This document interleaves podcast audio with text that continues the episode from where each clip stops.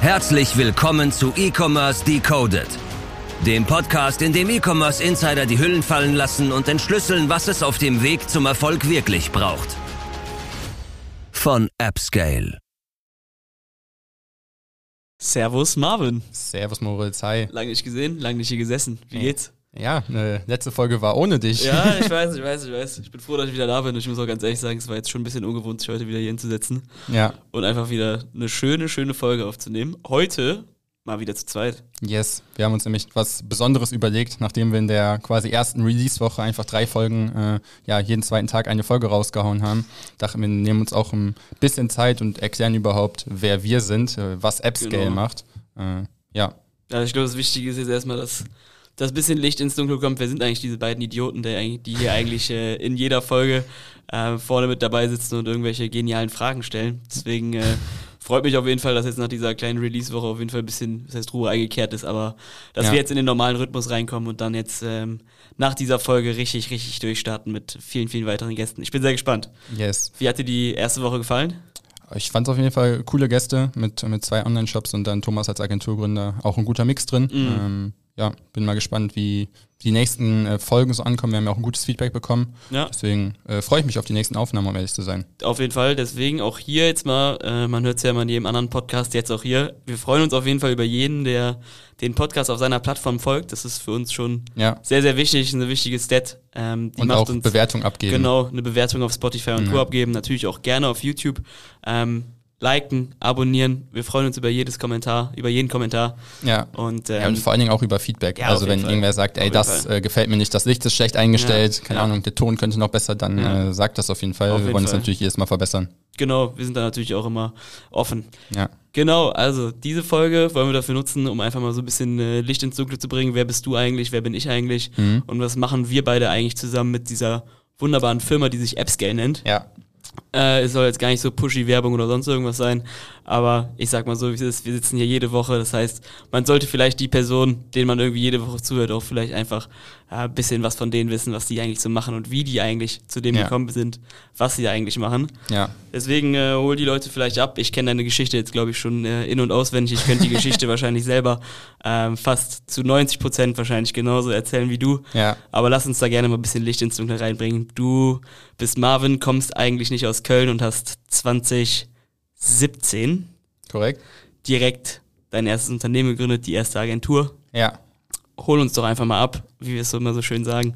Und erzähl doch einfach mal, wie das damals eigentlich genau angefangen hat und ähm, Ja. wieso, Also ich- die, wieso die ersten Schritte waren. Ich bin in, in Rheine aufgewachsen, falls das irgendjemand was sagt. Ähm, Niederrhein, ne? Nee, Nee? Münsterland, aber macht nix. Ich habe Äh. äh, Erdkunde nach der achten Klasse abgewählt. Das, Perfekt. Äh, merkt man. Äh, nee, ich bin in Rheine aufgewachsen, da zur Schule gegangen und nach der Schule hatten ich und mein bester Freund äh, zusammen mit noch einem anderen Kumpel halt die Idee, dass wir so eine Tour durch Europa machen. Wir wollten eigentlich ursprünglich aus, nach Australien, hat dann mit dem Visum nicht ganz so gut geklappt und ähm, aus oder für diese Tour haben wir uns halt vorgenommen, einen YouTube-Kanal zu machen und einen Blog zu starten. Und der Blog lief halt auf WordPress, dann habe ich mir das halt so selber beigebracht, die ganzen Blogartikel geschrieben, die Seite selber eingerichtet und so weiter. Und dachte halt, ich könnte jetzt äh, mit dem ja, Blog und den äh, YouTube-Videos zusammen äh, Affiliate-Marketing äh, quasi ganz groß drin werden. Ähm, am Ende waren es, glaube ich, vielleicht 50, 100 Euro im Monat, aber habe dafür natürlich ein Gewerbe angemeldet, ähm, womit ich dann quasi mit 18, direkt äh, frisch 18 geworden, ich glaube 60 Tage später oder so, die, die erste Firma, das erste Einzelunternehmen gegründet habe. Ähm, damals auch ich sag mal, keine Lust gehabt, mir einen Namen zu überlegen, dann einfach Henniker Marketing das Ganze genannt. Ähm, habe das dann halt während den sechs Monaten mit der Reise die ganze Zeit so, ja, ich sag mal, weitergemacht. Und dann bin ich danach, als wir von, äh, von der Reise wieder da waren, ähm, nach Köln gezogen zum Studieren und habe dann halt während dem Studium die ganze Zeit die Agenturdienstleistung weitergemacht. Ne? Das heißt, haben, oder ich habe dann Online-Shops gebaut, Webseiten gebaut. Ich bin in Köln damals in die Läden reingegangen und meinte, ey, eure Website ist scheiße. Äh, sorry für die Ausdruck, aber äh, war so. ähm, und die meinten dann, nee, äh, ja, also ja, wissen wir, aber wir wollen gar keine neue Website, wir wollen einen Online-Shop haben. Und so ist es dann halt gewachsen, dass ich zeitlang irgendwie, keine Ahnung, Website, Online-Shop, Social-Media-Posting-Pläne, teilweise Facebook-Ads geschaltet habe, aber nie irgendwie sowas richtig gut konnte. Ähm, Nicht so wirklich spezialisiert, ne? Also genau, alles, so ein bisschen, aber und halt. ich wusste, was gemacht Mhm. werden muss, aber ich war halt vom Gefühl her nicht richtig gut und nirgendwo Spezialist. Und dann habe ich halt 2020 gemerkt, okay, wenn ich das auch nach dem Studium weitermachen möchte, dann muss ich das halt irgendwie ändern. Ich muss gut in einer Sache werden. Wir hatten damals bei einem Kunden Thema Conversion Rate Optimierung äh, und AB-Tests und dann habe ich halt gesagt, ey, das macht mir am meisten Spaß. Ähm, lass uns mal darauf spezialisieren. Und ja, so viel zum Thema Handicap-Marketing, wie wir quasi zum Thema AB-Testing und Conversion Rate Optimierung gekommen sind. Sehr, sehr spannend. Wenn ich da kurz äh, was eingrätschen darf bezüglich Studiums, das war ja auch äh, der Moment, wo wir uns das erste Mal in die Augen geguckt haben. Yes. Äh, und äh, wie Fabio letztes Mal schon gesagt hat, Liebe auf den ersten Blick, war es äh, an der Stelle wahrscheinlich auch. Und äh, ich weiß auch noch ganz genau, wie wir dann damals irgendwie in irgendwelchen Vorlesungen nebeneinander saßen und ich habe immer nur manchmal auf Marvins, auf Marvins Computer geguckt und Marvin hat irgendwelche Sachen gemacht, wo ich mir nur gedacht habe, Digga, was macht Marvin da eigentlich? ja, und ähm, jetzt weiß ich ungefähr, was Marvin damals gemacht hat. War auf jeden Fall eine sehr, sehr spannende Zeit, ähm, wo wir uns ja auch einfach das erste Mal so richtig kennengelernt haben. Ja, ja, von 2000, äh, was war das, 18, ne? Äh, 18, bis ja. 21 dann auf jeden Fall auch gute Freunde geworden, Ja. würde ich sagen. Und dann, äh, ja, habe ich, haben wir halt, boah, ich glaube, 2021 irgendwann Was in der denn? Bar getroffen. Äh, ne, das war schon 2022, oder? 2022 irgendwann abends in der Bar getroffen. Dann meinst du, ey, ich habe äh, keine Lust mehr auf meinen aktuellen Job oder Ach würde so, gerne was anderes stimmt. machen vom Ding her. Stimmt. Ähm, äh, wann oder lass doch mal gucken, ob, äh, ob wir irgendwie was zusammen machen können vom Mhm. Ding her. Und dann, Weil, speaking of, du kanntest ja meinen alten Arbeitgeber auch ein bisschen, Ja. Wir haben die Website dafür gemacht damals. Ich Ja. habe Marvin damals einen kleinen Gig organisiert und Marvin Yes. saß dann irgendwie mal irgendwie an einem Donnerstag und einem Freitag irgendwie bei uns im Büro und dann hat, Ja. hat Marvin für uns, äh, also für uns, für meinen alten Arbeitgeber dann die neue Webseite gebaut und äh, ja, irgendwie ging es dann danach weiter, genau. Und dann Ja. haben wir uns irgendwann äh, mit, mit äh, dem einen oder anderen Kollegen bei dem einen oder anderen Getränk Ja. in einer Bar in Köln wieder getroffen. Und ähm, ja, erzähl gerne weiter, wie es war. Äh, dann haben wir halt so ein bisschen drüber gequatscht, ob das nicht irgendwie eine mögliche Position wäre und dann äh, nüchtern nochmal auch drüber geredet, äh, telefoniert gesprochen äh, und dann dachten wir eigentlich, ja, das können wir auf jeden Fall machen. Dann warst du halt im äh, Mai, ne? also ziemlich genau vor einem Jahr jetzt quasi der erste Mitarbeiter, also der erste feste Mitarbeiter im, im Einzelunternehmen Ja. und seitdem dann halt gut gewachsen, ähm, noch ein paar Leute dazugeholt, Entwickler, äh, Werkstudenten, Designer und Ja. Jetzt halt zusammen die GmbH gegründet. What a ride. Ja. Nee, Äh, auf jeden Fall super viel passiert in dem Jahr, ne? Ähm, Übelst. Also manchmal denke ich mir so von wegen so, wie, wie langsam kann irgendwie so ein Jahr vergehen. Man denkt so Und von gleichzeitig wegen so schnell. Und gleichzeitig so schnell. Man Ja. denkt von wegen so irgendwie so, ich weiß noch, wie, wie wir das irgendwie letztes Jahr im Januar so das erste Mal, glaube ich, angeteasert haben. Dann war ich hier dann irgendwie, ich glaube, es war sogar auch der Abend, wo ihr dann irgendwie, glaube ich, das erste Mal hier in, ins Büro gezogen seid. Echt? Und dann sind- dann war das aber im, im Dezember davor das Jahr. Nee, das war, glaube ich, im Januar. Auf jeden Fall. Ist ja auch äh, egal, ihr, nee, nee, ihr seid eingezogen und dann äh, an dem Abend sind wir dann noch das erste Mal hier ins Büro gegangen. Ja. Weiß ich noch. Ja, und, okay. ähm, Ja, stimmt, ja. Ja, und dann äh, waren das danach, glaube ich, nochmal irgendwie so ein, zwei Monate, ähm, paar Gespräche, paar harte Verhandlungen. paar harte Verhandlungen, die wir da geführt haben äh, und womit wir dann am Ende an den Punkt angekommen sind, wo wir gemerkt haben, ey, yo, ähm, das könnte irgendwie passen. Ja. Und äh, ja, sehr, sehr geil. Ja, wir wussten ja auch, wie wir quasi Ja. zusammenarbeiten, Ja. aus jetzt Hausarbeiten oder äh, ja- Vorbereitung für Uniklausuren und sowas. wir haben ja schon mal was gegründet. Ja, aber das Aber ich bleibt würde ein sagen, das Geheimnis. bleibt ein Geheimnis. Das bleibt ein Geheimnis. wir haben natürlich schon mal eine glorreiche Firma zusammen gegründet. Ja, Äh, war nicht so erfolgreich während dem Studium. Aber ja, reden wir da nicht drüber. Nee, nee, das lassen wir heute mal.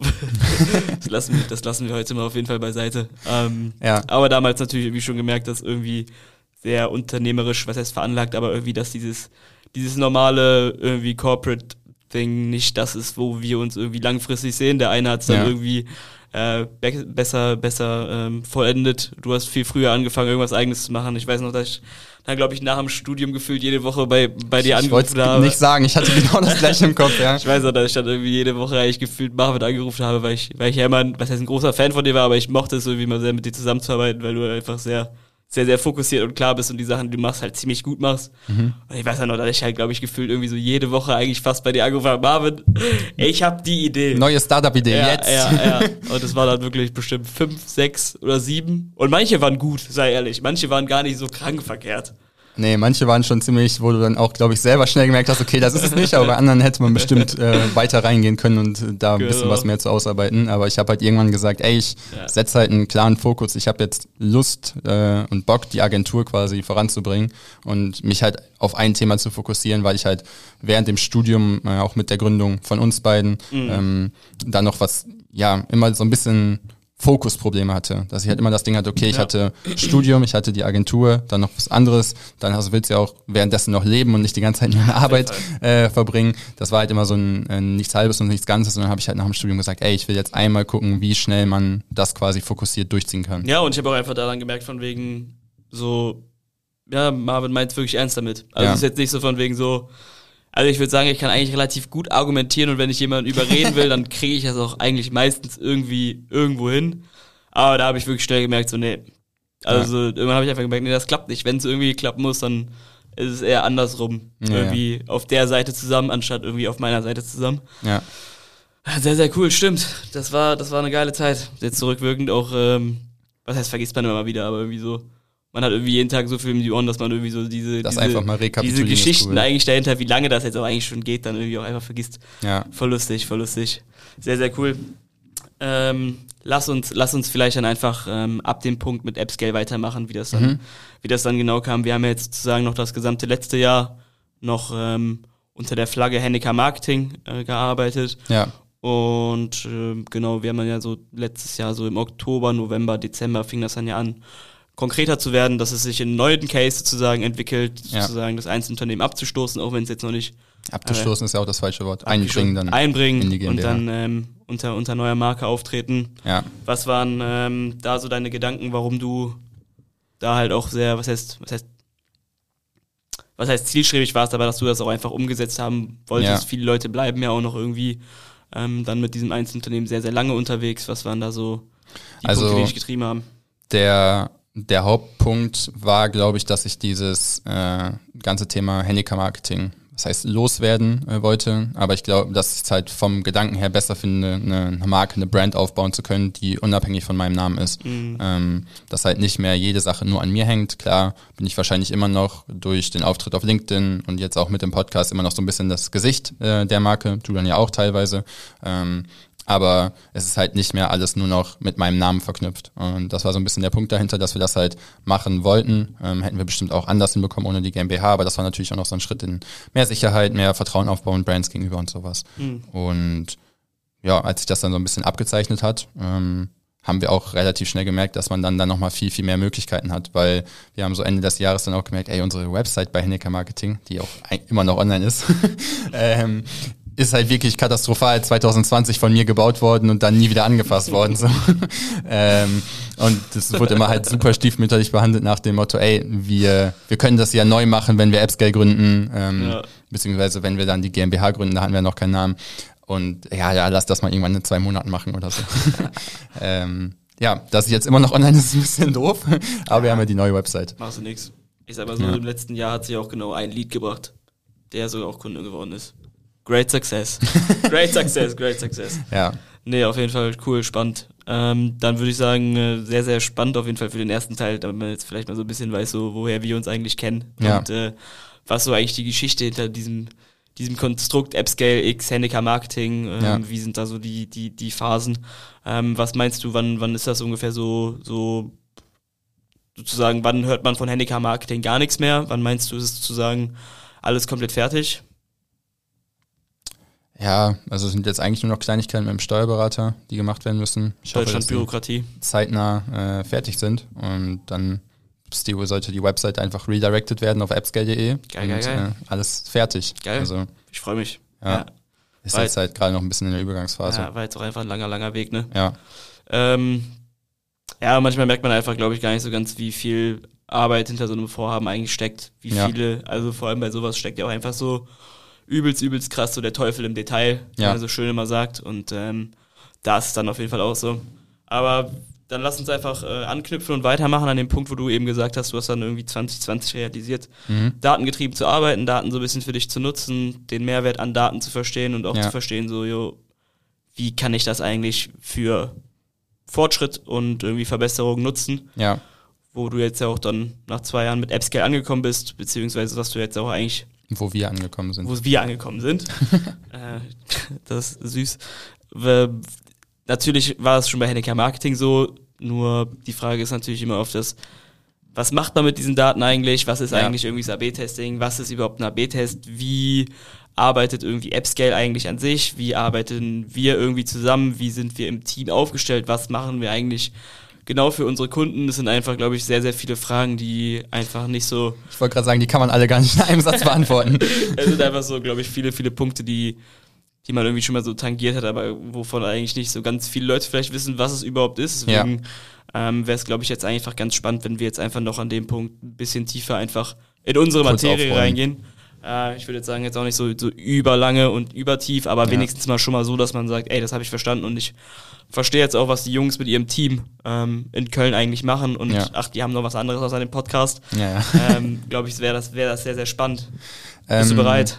Ich würde sagen, ich setze noch einen Schritt früher vielleicht Klar. kurz an und bei dem Thema nochmal, okay, warum gab es überhaupt den Switch zum Thema Conversion Rate Optimierung? Ich habe halt studiert mit Schwerpunkt Wirtschaftspsychologie und Finance Management, mhm. ähm, also Zahlen und Psychologie und genau das Thema haben wir halt, habe ich halt die ganze Zeit da in, in Betracht gezogen, äh, an, in Angriff genommen, was auch immer.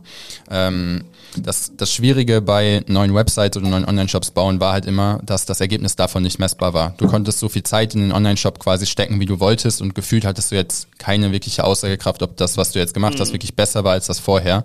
Ähm, du konntest es halt immer nur abschätzen und du wusstest es nicht genau. Und das hat mich halt immer genervt. Und durch jetzt AB-Tests und datengetriebene Optimierung wissen wir halt, welche Änderungen, welche Auswirkungen quasi auf den Shop hat. Ne? Ob wir jetzt beispielsweise eine Buttonfarbe ändern und dann sehen, okay, jetzt kaufen drei Leute mehr, äh, das können wir dann halt nachweisen. Aber nochmal äh, um das Ganze in Ruhe aufzurollen, was machen wir überhaupt? Thema AB-Tests.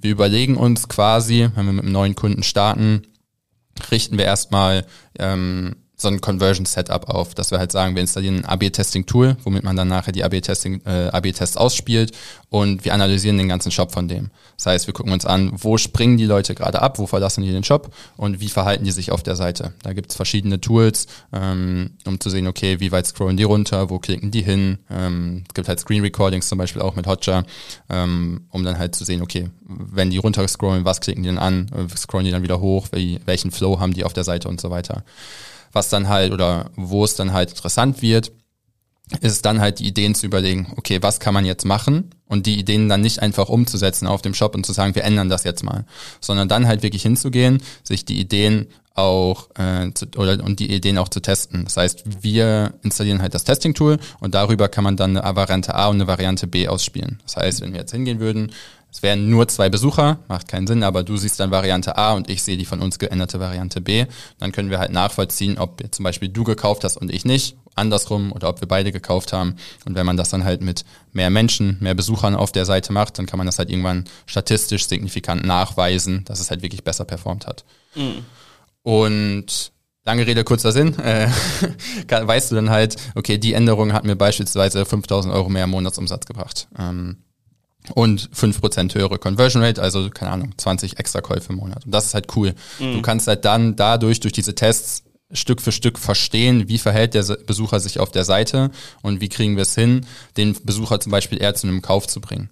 Und es gibt halt auch noch es muss ja nicht mal nur der Kauf quasi das Endziel sein, sondern es könnte zum Beispiel auch ein höherer Wert pro Kunde sein. Ne? Wenn der Kunde jetzt nicht nur ein Produkt für 10 Euro in den Warenkorb legt, sondern noch was für 5 Euro zusätzlich, das ist ja auch ein super Punkt, wenn der Kunde dann genauso viel kostet im Einkauf. Ja, ähm, das quasi als kurzer Rundumschlag zum Thema AB-Testing. Mhm. Ähm, wenn wir jetzt auf, auf, das Thema Team eingehen, probieren wir halt alles in-house abzudecken, ne? Mhm. dass wir halt quasi Fokus auf eine Dienstleistung legen, aber jeden Punkt davon selber bedienen. Mhm. Das heißt, wir überlegen für den Kunden die Testideen, wir designen das Ganze, ähm, wir programmieren das Ganze auch und es wird dann ausgewertet. Und dann am Ende hast du dann quasi so einen, so einen Kreislauf, dass du halt mit den ausgewerteten Tests quasi wieder in die Ideen reingehst und guckst, okay, was hat jetzt gut funktioniert, was können wir nochmal machen. Mhm. Und cool wird's halt auch dann, wenn du sagst, wir haben jetzt einen Test, der hat zwar schlechter performt, wir bauen das jetzt nicht ein, aber wir haben was daraus gelernt. Dass du halt nicht nur diesen ja. monetären Mehrwert mitnimmst, sondern halt auch sagst, mal, das sparst du quasi ein, weil, sind wir mal ehrlich, viele Online-Shop-Besitzer sagen dann, ja, ja, das ist meine Meinung, wir bauen das jetzt mal so um. Mhm. Äh, und nachher würde das zum Beispiel so ein kleines, äh, so ein kleines Logo von Zahlungsdienstleistern unterm Warenkorb-Button 20.000 Euro Verlust im Monat machen. Mhm. Also das kann man ja nachweisen dann und das ist dann halt, äh, wäre dann halt doof, das eingebaut zu haben, mhm. nur weil es einem besser gefällt und mhm. weil es schöner ist. Ja, auf jeden Fall äh, bin ich voll bei dir. Hast auf jeden Fall mit allem recht, mit was du gesagt hast. Lass uns vielleicht ähm, noch ein bisschen so Licht ins Dunkle bringen, was oder welche Kennzahlen man so am gängigsten halt versucht durchs ja. AB-Testing ähm, zu, zu verbessern. Also wir haben jetzt so vom Grundprinzip verstanden, wie so der Prozess an sich aussieht und was ein AB-Test einfach ist. Also eine fundierte Hypothese, eine Überlegung, die in ähm, einer neuen Variante gegen das Original performt und an der man dann misst, wie sozusagen die Auswirkungen auf die, auf die Besucherin ist. Gut zusammengefasst. Und ähm, damit dann sozusagen quantitativ messen kann, also wirklich das komplette Gegenteil vom Bauchgefühl, ja. ähm, wo man dann genau sagen kann, was genau die Auswirkung war. Einfach um da vielleicht nochmal die, die ganz nüchtern und einfach äh, den AB-Test sozusagen zu gliedern. Aber lass uns wirklich vielleicht noch ein bisschen in die Kennzahlen reingehen, weil ich glaube, das ist das, was sehr, sehr spannend ist. Was sind da so die, die Haupttreiber? Man spricht ja eigentlich immer von der Conversion Rate Optimierung, also die mhm. Optimierung der CR beispielsweise. Mhm. Aber das ist ja so gesehen nur ein Teil vom Big Picture. Mhm. Vielleicht ähm, führst du da einfach nochmal kurz durch die anderen Kennzahlen. AOV, du weißt, kennst dich da ja yeah. deutlich besser aus. Ähm, vielleicht kurze Erläuterung, was das ist und äh, wie man halt durch einen AB-Test versuchen kann, an dem zu schrauben oder warum dieser, dieser, dieser, diese, diese Kennzahl halt eine Relevanz hat in dem Thema an sich. Ja. Also warum man sich jetzt zum Beispiel auch den Revenue per User anguckt und nicht nur die, die Conversion Rate beispielsweise. Also vielleicht da einfach noch ein bisschen, bisschen reingehen. Mhm. Also generell, wenn man von einer Conversion Rate spricht, spricht man ja einfach erstmal von einem Verhältnis. Und im Bezug auf einen Online-Shop dann halt meistens dem Verhältnis von Besuchern auf dem Online-Shop zu Käufen. Also 100 Besucher auf dem Shop, zwei Käufe, Conversion Rate von 2%. Und du könntest das aber auch zum Beispiel für ein E-Mail-Pop-up oder sowas nehmen und dann, wie viele Leute haben das Pop-up gesehen, wie viele Leute haben sich angemeldet, ist auch eine Conversion Rate. Ne? Aber Conversion Rate Optimierung ist meistens halt erstmal auf den Shop und deren Verkäufe bezogen. Und es bringt natürlich nichts, nachher zu sagen, okay, wir schaffen es zum Beispiel diese Conversion Rate ähm, von 2% auf 3% zu erhöhen, also von zwei Käufen auf drei Käufen, aber dafür sinkt zum Beispiel der Warenkorbwert. Ne, wenn wir jetzt annehmen, wir haben zwei Käufe A 30 Euro, das heißt, wir haben am Ende 60 Euro Umsatz. Oder wir haben nachher drei Käufe A 20 Euro, haben auch 60 Euro Umsatz. Ist halt die Frage, ob das auf den ersten Blick direkt was bringt. Deswegen gucken wir halt immer uns den Revenue per User an, also den Umsatz pro Besucher, ähm, um halt dann Conversion Rate und durchschnittlichen Bestellwert quasi als Kennzahl zu vereinen auf ja, das Ergebnis quasi hin. Aber um das auch nochmal zu nennen, wir könnten theoretisch auch AB-Tests auf jede andere Kennzahl machen. Also wenn jetzt dein Ziel zum Beispiel ist, mehr Newsletter anzumelden oder mehr Klicks auf eine bestimmte äh, Terminbuchenseite zu bekommen, ist das auch messbar, sobald du halt also, solange du genug Traffic hast, um das zu machen. Du könntest auch Klicks auf ein bestimmtes Produkt auf einer Kategorieseite zum Warenkorb hinzugefügte Produkte immer als Kennzahl nehmen. Das sind dann halt eher die Mikro-Conversions als die Makro-Conversion, ne, das große Ganze am Ende. Was ist da genau der Unterschied zwischen der Mikro-Conversion und der Makro-Conversion? Die Mikro-Conversion ist halt einfach das, das kleine Teil auf dem Weg zum, zum großen mhm. Ganzen. Mhm. Also ein Klick auf eine Produktseite oder zum Warenkorb hinzufügen ist halt dann ein Teilschritt von der, von der richtigen Bestellung der Conversion am Ende. Mhm. Stark. Mhm. Und ähm, wieso, wieso guckst du dir jetzt zum Beispiel dann noch einfach immer noch, wenn du dir die Conversion Rate anguckst, auch immer noch zwingend zum Beispiel äh, Revenue per User an? Ich glaube, das ist jetzt noch ein bisschen, bisschen untergegangen. Ja, einfach damit man halt nachher nicht diesen Case nicht gerade mit den zwei und drei mhm. Bestellungen nachher trotzdem ähm, gleichen AOV ähm, hat und dann äh, nachher zum Beispiel mehr Kosten, weil tendenziell fallen pro Bestellung auch Kosten an und dann hättest du ja am Ende quasi höhere Kosten für den gleichen Umsatz, deswegen bringt dir das Ganze dann theoretisch nichts. Natürlich kann man dann auch drüber argumentieren, die Neukunden würden nochmal kaufen und so weiter. Aber es ist halt immer essentiell auch zu gucken, okay, wie verhält sich der Warenkorbwert im Verhältnis zu der Conversion Rate, dass nicht die Conversion Rate nachher super steigt und der Warenkorbwert super sinkt und der Revenue per User vereint die beiden. Ja, sehr spannend. Und ist natürlich auch so, ähm, hat natürlich auch ein bisschen was damit zu tun, ist ja so, was heißt eine Art Baseline, aber die, der Revenue per User, der sichert sich natürlich auch irgendwie noch ein bisschen hinsichtlich der Veränderung von der Conversion Rate ab, so wie ich das auch immer noch ein bisschen mitverstanden habe. Also mhm. der, der Revenue per User, der, der, der gibt ja auch Anzeichen, ob irgendwas beispielsweise nicht so ganz funktioniert hat. ähm, wenn da irgendwas nicht so ganz zusammenpasst, aber auch zum Beispiel, wenn du jetzt hinsichtlich Marketings und allgemeinen Schwankungen der Conversion Rate vielleicht irgendwie ähm, dem, dem begegnest, dann ist der Revenue per User noch ein bisschen ähm, sicherer. Also wenn die, wenn die. Ja, klar, weil die, halt immer den genau, AOV noch mit betrachtet. Genau, genau. Ja. Deswegen ist der auf jeden Fall auch eine sehr, sehr spannende Kennzahl. Ja. Ist, glaube ich, immer ganz lustig, dass, glaube ich, manche Leute irgendwie mal denken von wegen so, ah, die Leute von F-Scale, die gucken sich, glaube ich, nie den Revenue per User an, weil das ist jetzt irgendwie, glaube ich, äh, bisschen das Game geworden, irgendwie die, die Conversion Rate einfach rauszulassen und einfach nur noch über den Revenue per User zu sprechen. Wer äh, denkt das denn? Bei, ja, bei LinkedIn kam ja, so ein paar Posts dazu, oder so, was? Ich habe nur gesehen, ah, dass die Conversion Rate halt irgendwie anscheinend jetzt irgendwie der neue Loser geworden ist. Also klar, kann man natürlich irgendwie ja. tot argumentieren, aber ähm, dass da auf jeden Fall nicht so ist, dass der Revenue per User irgendwie ja, müssen nicht wir nachher nochmal drüber sprechen, bin ich gespannt. Nee, nee, auf jeden Fall. Aber sehr, sehr spannend, sehr, sehr cool. Das heißt, wir haben jetzt schon mal so ein bisschen so das Grundverständnis ähm, ja. verstanden, äh, wie, wie, wie und wann, beziehungsweise in welchen Maßen das Thema Sinn macht.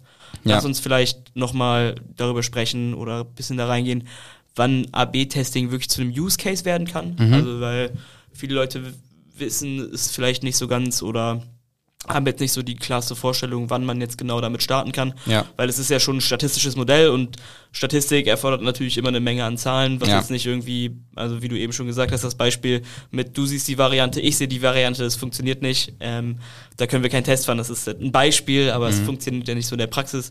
Vielleicht holst du noch ein bisschen, bisschen aus und erzählst einen kleinen Schwung darüber, ab wann es jetzt Sinn macht, ja. ähm, hinsichtlich Unique Visitors, ähm, Conversions, eventuell auch ähm, AOV-Größe oder sowas, einfach da, um das ein bisschen einzuordnen. Mhm.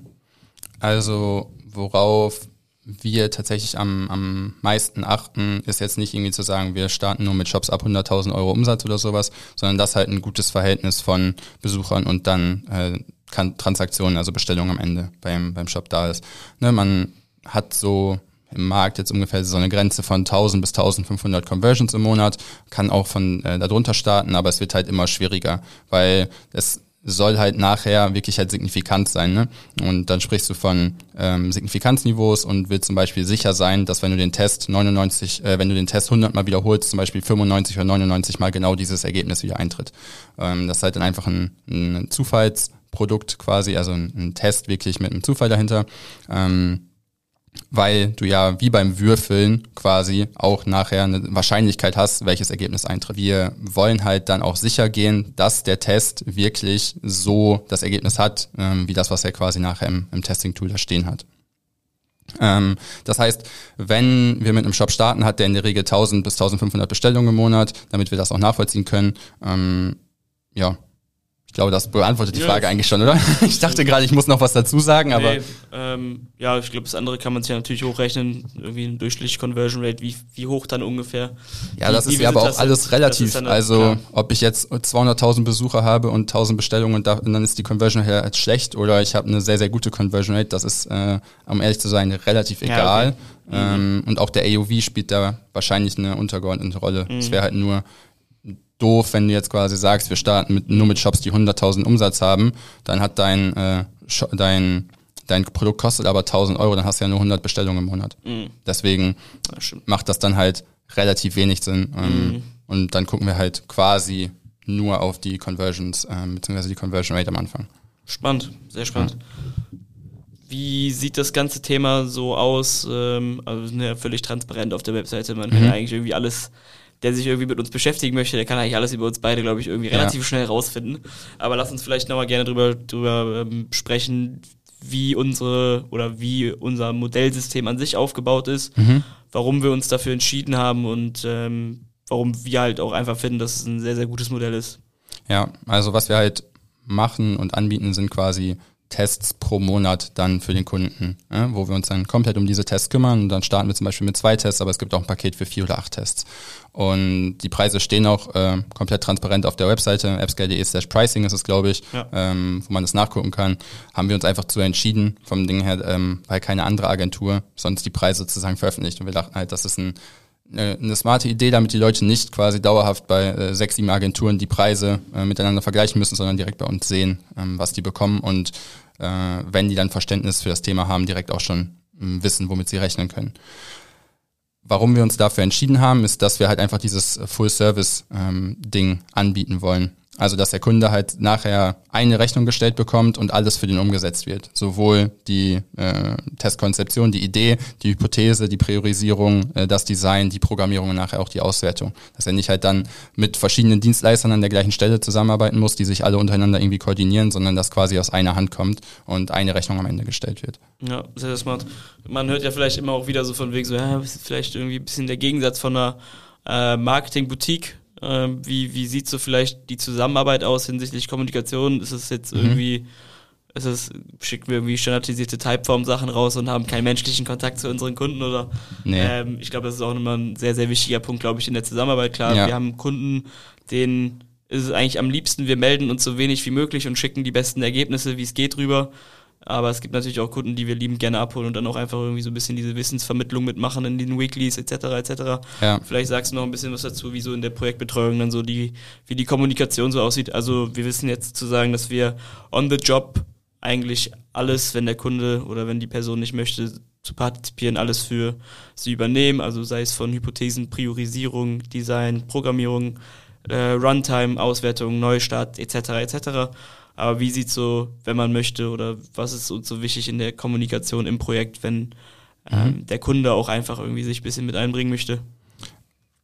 Also was auf jeden Fall, ich sag mal, gesagt werden kann, ist, dass wir nicht nur einfach sagen, okay, das ist jetzt die Testidee, äh, wir setzen das um und fertig, sondern halt schon wir mit dem Kunden gucken, okay, was sind jetzt die, die Ziele, vielleicht auch für den nächsten Zeitraum, soll jetzt gerade eher Neukundengewinnung äh, auf die Fahne geschrieben werden oder sind quasi vielleicht gerade die höheren Warenkörbe wichtig und dementsprechend passen wir auch die Testideen an, dass wir halt immer die Ziele von den Kunden im Auge haben und das halt auch kommunizieren in den wöchentlichen Meetings oder in einer sehr, sehr schnellen, sehr, sehr guten Kommunikation via Slack. Also ja. ich glaube, da kannst du auch äh, die Kunden aktuell fragen. Ja, ja, äh, da antworten wir wirklich sehr, sehr schnell und probieren ähm, die Fragen oder auch die, äh, die Fragen zu beantworten, die Probleme aus dem Weg zu räumen. Ja, nee, finde ich sehr, sehr spannend. Sehr cool. Also was ich glaube ich auch einfach äh, allgemein voll cool finde, ist irgendwie, dass dieses Thema AB-Testing, CAO an sich jetzt irgendwie über. Aber ich bin jetzt erst irgendwie ein gutes Jahr erst hier. Ja. Aber irgendwie habe ich das Gefühl, klar, da gehören noch viele andere Personen mit rein, dass das Thema halt irgendwie schon irgendwie deutlich an Awareness gewonnen hat, irgendwie. Ja. Also so im Vergleich zu vor einem Jahr oder so, ja. musste man den Leuten irgendwie gefühlt noch das Ding so richtig vor den Kopf treten, warum es wichtig ist. Und jetzt ist es schon so, schon so, ja, sorry for my language. nee, aber es ist jetzt schon so, dass einfach eine breit, viel breitere Akzeptanz und auch einfach ein viel höheres Wissen so in der Allgemeinheit, in der Szene an sich zu dem Thema besteht, was dann natürlich auch einfach mega, mega Spaß macht, oder? Ja, also ich finde es auf jeden Fall cool, dass mehr Leute ein Verständnis dafür ja. bekommen, dass das äh, Thema ja größer und bekannter wird, dass mehr Online-Shops damit starten. Ähm, aber was ich halt vor allen Dingen super finde, ist, dass mehr Shopbesitzer dann halt erstens datengetrieben entscheiden ja. und zweitens halt wirklich verstehen wollen, wie verhält sich die Person auf ja. dem Online-Shop. Ne? Weil, Weil das man, ist ja immer man muss natürlich wichtig. Auch, man muss natürlich auch immer sagen, natürlich zählen am Ende immer Ergebnisse, aber wir haben natürlich sozusagen, also das heißt wir oder jede, jede Person, die sich halt mit dem Thema auskennt, ja. weiß halt ganz genau, es gibt kein, wahrscheinlich wenige Marketingbereiche, die so quantitativ evaluierbar sind, wie jetzt ja. das AB-Testing, also sei es jetzt auf äh, hinsichtlich Kundenergebnisse, dass die Zusammenarbeit gut läuft, aber auch einfach allgemein, weil jeder Test einfach einen ganz, ganz klaren Rückschluss für einen gewissen Triggerpunkt in der, in der Zielgruppe ist. Ja. Vielleicht kannst du auch nochmal kurz bisschen was dazu sagen oder noch ein bisschen tiefer reingehen, warum es jetzt eigentlich beim AB-Testing keine zwingend schlechten Ergebnisse gibt. Also klar, schlechte Ergebnisse sind schlechte Ergebnisse, mhm. aber es gibt ja sozusagen noch so eine Ebene sozusagen darüber, die dann da so ein bisschen mit reingreift und was man daraus dann vielleicht noch lernen kann, vielleicht so als Abschluss für,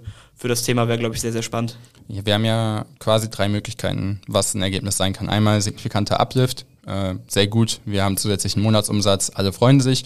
Wir haben einmal signifikant schlechter, ähm, auch okay, weil wir dann halt wissen, okay, das machen wir auf jeden Fall nicht. Und wenn wir das eingebaut hätten, wird so und so viel äh, negativen, also weniger Umsatz quasi machen, sparen wir das sozusagen ein. Und das dritte Ergebnis, das ist eigentlich das schlechteste von den dreien, ist, wir haben gar keine Signifikanz. Das heißt, äh, entweder das konnte einfach nicht festgestellt werden, nicht genügend Besucher da drauf, oder das macht einfach keinen Unterschied, ob wir das jetzt einbauen oder nicht. Ne, dann ähm, machen wir es halt in der Regel so, dass wir das dann vielleicht nochmal in einer anderen Art und Weise neu testen, probieren den, das anders nochmal darzustellen. Aber das ist halt eigentlich der dürfste, der dürfste, der, der schlechteste Case, ähm, weil man daraus dann am wenigsten lernt, weil du halt nicht weißt, okay, warum hat das jetzt nicht besser funktioniert oder sonstiges. Ne, aber im Endeffekt hast du da diese drei Case, äh, Cases, besser, schlechter oder keine Signifikanz, ähm, mit denen du dann arbeiten kannst. Stark, spannend. Sehr cool. Ja. Ich würde sagen, das war eigentlich ein guter Rundumschlag so mal für so eine knackige halbe Stunde. Ja, ich, ich würde sagen, für jeden, den das noch tiefer interessiert, äh, wir stellen das auch gerne nochmal im Detail vor, überlegen uns vielleicht äh, ein, zwei Testideen, die man dann für den Online-Shop quasi auch, äh, Wollten wir nicht noch ein kleines Nugget platzieren? was denn? Wollten wir nicht noch ein kleines Nugget platzieren? Ja, voraus. Für die Person eines Online-Shops, die irgendwie in einer Head of Marketing oder Geschäftsführerposition ist, die ein paar Bestellungen im Monat abwickeln. Keine Ahnung, so Genau das wollte ich gerade anteasern. 1500 bis 2000. Ja, äh, mach gerne weiter. Wir hatten uns da mal überlegt, wir wissen ja gar nicht, ob das überhaupt jemand bis zum Ende hört. Das ist jetzt zu sagen, der erste, erste kleine Test, Ja. kleinen Goodie, der hier rausgeht.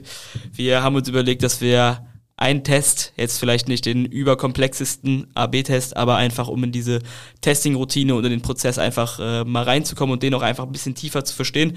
Jetzt gar nicht mal so auf Sales-Basis, sondern einfach eher so auf Abholung und einfach so als kleiner Goodie für den, für den Podcast, äh, für eine Brand, die halt jetzt vielleicht noch diesen Podcast bis zu dieser Stelle hört. Kann natürlich sein, dass Minute irgendwie 40, nee, nicht ganz 36. 36 Minuten, äh, 34 Minuten oder sowas wird es jetzt sein, äh, die das noch hört, feel free to reach out. Ähm, Schreib uns gerne. Oder einfach auf appscale.de einen Termin buchen. Ja. Äh, Das ist auch vollkommen okay. Ähm, vielleicht noch kurz was in die Nachricht reinschreiben, Goodie, Goodie aus Podcast und Ja. wir würden halt für eine Brand ähm, dann eine komplette Konzeption für einen AB-Test inklusive Programmierung ähm, und der Runtime dann übernehmen, um da halt einfach äh, mal einfach ein bisschen Licht ins Dunkel zu bringen bei einer Brand. Ähm, Yes. Kann natürlich sein, dass es keiner hört. Ne? Dann, dann Nee, sagen, ich glaube, die Zahlen aus der ersten Woche waren, waren Ja, so solide, ähm, dass man da auf jeden Fall gucken kann, dass Des, sich da eine Brand deswegen, bewegt. deswegen würde ich sagen, entweder einfach schnell Quick and Dirty Nachricht über LinkedIn an dich Ja. oder mich oder halt auch einfach direkt äh, Terminbuchung äh, Ja. über die Webseite, kurze Nachricht und dann, äh, ja, vielleicht klappt das ja oder bin vielleicht, gespannt. vielleicht hört das ja jemand. Ja. Ja, cool. Dann würde ich sagen, waren das doch äh, gute Schlussworte Sehr geil. Äh, für die vierte Folge. Hat Spaß gemacht. Und äh, ich würde sagen, in den nächsten Folgen dann erstmal wieder mit ein paar Gästen. Also wie gesagt, ab sofort unsere Folgen jetzt immer wieder montags um 4 Uhr morgens Upload. Mhm. Also für jede Person, die morgens früh, montags bisschen sauer zur Arbeit fährt. äh, unsere beiden Stimmen, die Engelsstimmen gibt's jetzt dann jeden Montag um 4. Yes. Äh, die Release-Woche ist vorbei und äh, ich freue mich. Wir haben, glaube ich, bis Folge 12 jetzt schon komplett durchgeplant. Das ist äh, Ja, noch nicht aufgenommen, aber zumindest die Genau, Gäste eingeladen genau. und äh, terminiert. Das wird cool. sehr, ja. sehr geil. Also sehr, sehr coole Sachen dabei. ja. Und ja, wir machen weiter, wir freuen uns. Vielen, vielen Dank auf jeden Fall auch schon mal für die positive Resonanz, die wir bekommen haben. Also äh, sind schon einige, äh, die uns da reingefolgt haben und äh, Feedback gegeben haben. Wie gesagt, wir freuen uns über jeden Follow und äh, über jegliches Feedback. Und ich würde sagen, in dem Sinne, callen wir es ein Day, wir machen jetzt Feierabend, fahren nach Hause. Und War dann, lange genug heute. und dann würde ich mal sagen, morgen OMR war. Yes. Bis yes. dann. Hau rein, ciao. Ciao, ciao.